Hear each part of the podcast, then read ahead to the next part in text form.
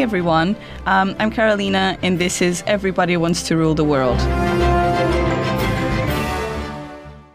Elections are just around the corner, and I would like to take this moment to reach out to everyone, especially younger audiences, and try to enhance the importance of us being aware of what is going on in the world around us. The podcast will talk a bit about what is indeed happening, what our hopes and fears are in this moment in life and for the future, what are our world leaders doing, and what's up with Brexit. That's a massive fear, I think, for everyone in one way or another. And what do you think life would be if we had more women in powerful places? With this being said, I ask you that is listening who do you think is actually ruling the world? So I think we should start with the big one Brexit. For those of you that don't know what Brexit is, it is the decision after voting in June 2016 for Britain to leave the EU.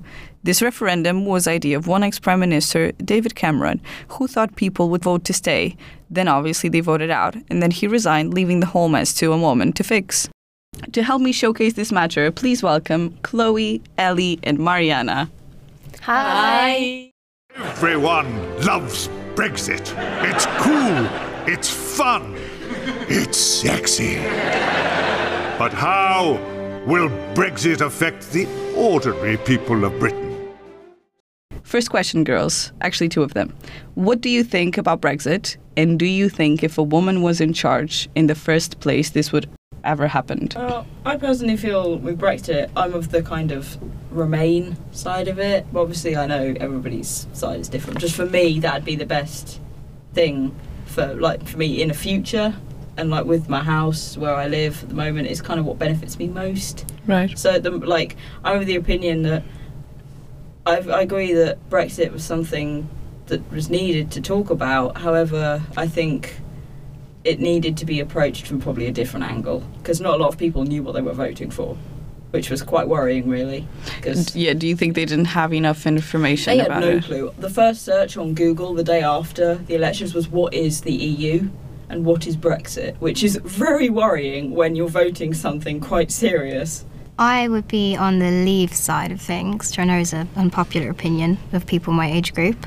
Um, it's not because of people, I don't want people in my country, I'm racist, um, I don't want immigrants in the country, uh, which I think is a reason a lot of people did it for, which probably shouldn't have been the reason they did it for. Um, but I studied uh, world trade um, and I studied the 1700s um, political uh, climate of Britain, which was all about free trade um, and policies which we changed from before, um, which allowed us to kind of better our economy uh, to the point where we had a larger empire than the Roman Empire.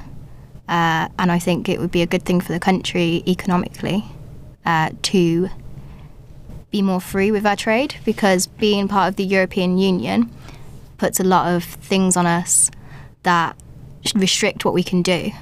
We have all these import taxes on things from America and China, who are some of the leading uh, manufacturers in the world, and it's like we could trade with those people more easily if we were not in the European Union. But we could still trade with people in Europe too.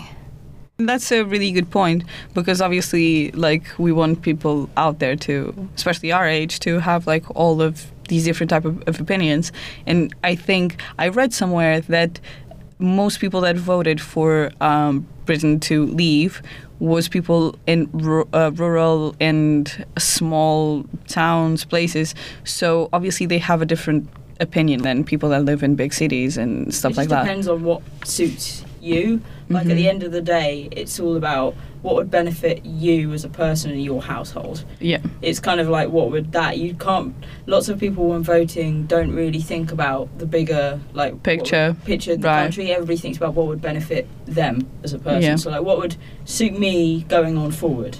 Right. So that's kind of again though it went in a kind of dark like ba- a bad way because everybody then took it in like a racist way yeah. rather than thinking of actually no what would benefit me and benefit the country it was no I don't want people in this country right. Yeah, I don't think people understood. I think they saw it as, oh, let's get everybody out of the country. yeah they didn't know they were didn't see it. for. Yeah, because Yeah. we still have people come to the country, even though we are not part of the European Union. Yeah, That's think- not how it works. They're still letting Yeah. people in. It's Yeah. not. It's not a mm. oh no more immigrants policy. Like that's what people thought it was. I think because of that, those certain situations, foreign people that are living here are really scared and Yeah, they're really un- uncertain. I, I'm from Portugal, but I don't feel like that. What about you, Mariana? You're from Spain. Do you feel uncertainty about Brexit by living here? I mean, I do in some way, but not because I think they're gonna kick me out of the country. So Right. like, hey, you're not from here, get out. Yeah. But mostly because like, like in politics, you can vote for something you think it's gonna be good, but you never know what it's gonna happen in the end. Uh, it can be good, it can be bad. So There's lots of ifs. like yeah. uncertain. Yeah.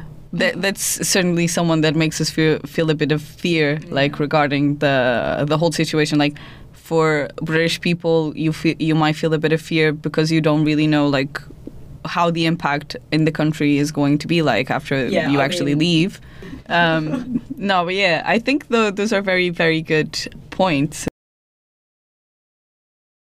I think if it was a woman in David Cameron position, not just because I'm a woman, but I, I don't think this whole thing would have happened because not to point fingers at men, women, it doesn't really matter. But I think overall we can see women have a more sensitive side and like we look at other things that men sometimes don't look. So I'm not entirely sure if a woman would have gotten this whole thing, even if there was like a potential get out. I think it was probably going to be done in a different way. Like, what do you guys think? I think the same. I think David Cameron was overconfident with his own Oh, opinion. massively.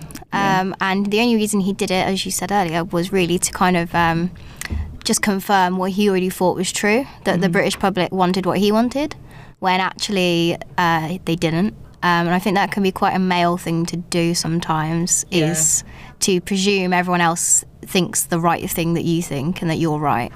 Um, so I think he kind of messed himself up. It was a Uh, wrong decision. Yeah, and he levels. shouldn't have just presumed, oh yeah, I'm going to win, it's fine.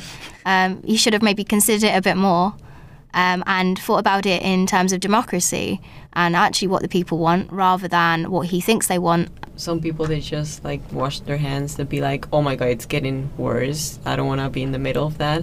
So I'll give it to the next person or. But I think the It's kinda like Conservative Party like deliberately put forward Theresa May so that they could get Boris in. So they'd be like, oh, Theresa May's terrible. She's gone now. Look, Boris. Don't you love I can see Boris? that. Yeah. Yeah, I can see that. and yeah. I think that's like they've used a woman to Be a front um, yeah to be to be like not a scapegoat but like I don't know like a sacrifice I don't know that's a bit of extreme No, word yeah, I know but- what you mean though. yeah, but I like- go, yeah. they've put her and like disposed of her basically um, and used her to set up for Boris I think it was a really unfortunate situation, and like she was in a almost cursed position already hmm. when she came into the job.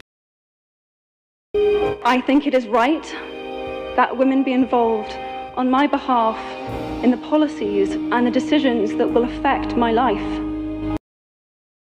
I think we should have more proportion in the sense of ages distribution and gender ages. distribution. So we should have the the country is made up 50% men, 50% women. We should have 50% men, 50% women in politics. Yeah, And I then agree. we should have uh, somebody in the 18 to 24 bracket proportional to how many 18 to 24s are in the country. this is not a stab at men, definitely not. Yeah.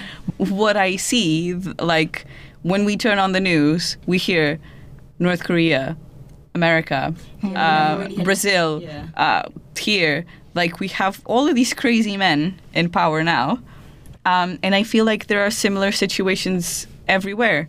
Because now everyone compares Boris Johnson to Donald Trump. They look exactly identical. That hair is exactly the same. They're saying Britain Trump. They call him Britain Trump, and people are saying that that's a good thing. That they like me over there. Why do you guys think that young people are not that interested in politics? Personally, for me, I find voting and just the whole politics very difficult because I struggle with the language and the terms that they use. And because nobody breaks it down and explains it to me, it takes a lot for me to understand what everybody's going on about. So, do you think it should be more like user friendly, uh, like for us? Some of the Yeah. stuff, like if you think about it, not a lot of people have good education in this country. Not a lot of people are going to understand what the hell they're talking about in these manifestos that they've mm-hmm. written. Right. Because the language and the terminology they use would only work if they have a high level of education in mm-hmm. Parliament. So, so we should say that we could persuade more people to vote if they actually changed like the way they're doing it, Yeah. We like should make it more accessible for for everyone. All right, that's good. That's good. Right. Thank you so much. Just before we go, guys, what are you most hopeful for? Especially because we're coming to the end of the year, so like 2020 resolutions, but not really. I don't really believe in resolutions. So, what are you guys really hopeful? Hypothetically speaking. Hypothetically speaking, yeah. What are you guys hopeful for? I hope I get a promotion at work. Do you guys know what? I'm really hopeful for a good Christmas dinner. I'm just hopeful that my mum isn't stressed this Christmas. Because she's always stressed at Christmas. Again, women do everything. So she's probably Yeah, doing. She does everything. She cooks, she cleans. I hope for sushi soon. yes. Because every time we finish uni, going for sushi. Yeah, we're always going for sushi. So that's like an an end. All right, guys. Thank you so much for joining me. Hope you had a lovely time. Um, and I think we shed some light on these important issues. And yeah, thank you so much. Thank you so Thank you. much. Thank you. I think overall we realized no one is ruling the world, really. Either no one or everyone. And I think we should leave it to you to to decide. And I hope you enjoy this and I hope you feel a bit more clarified on everything. So thank you so much for listening and I'll see you soon.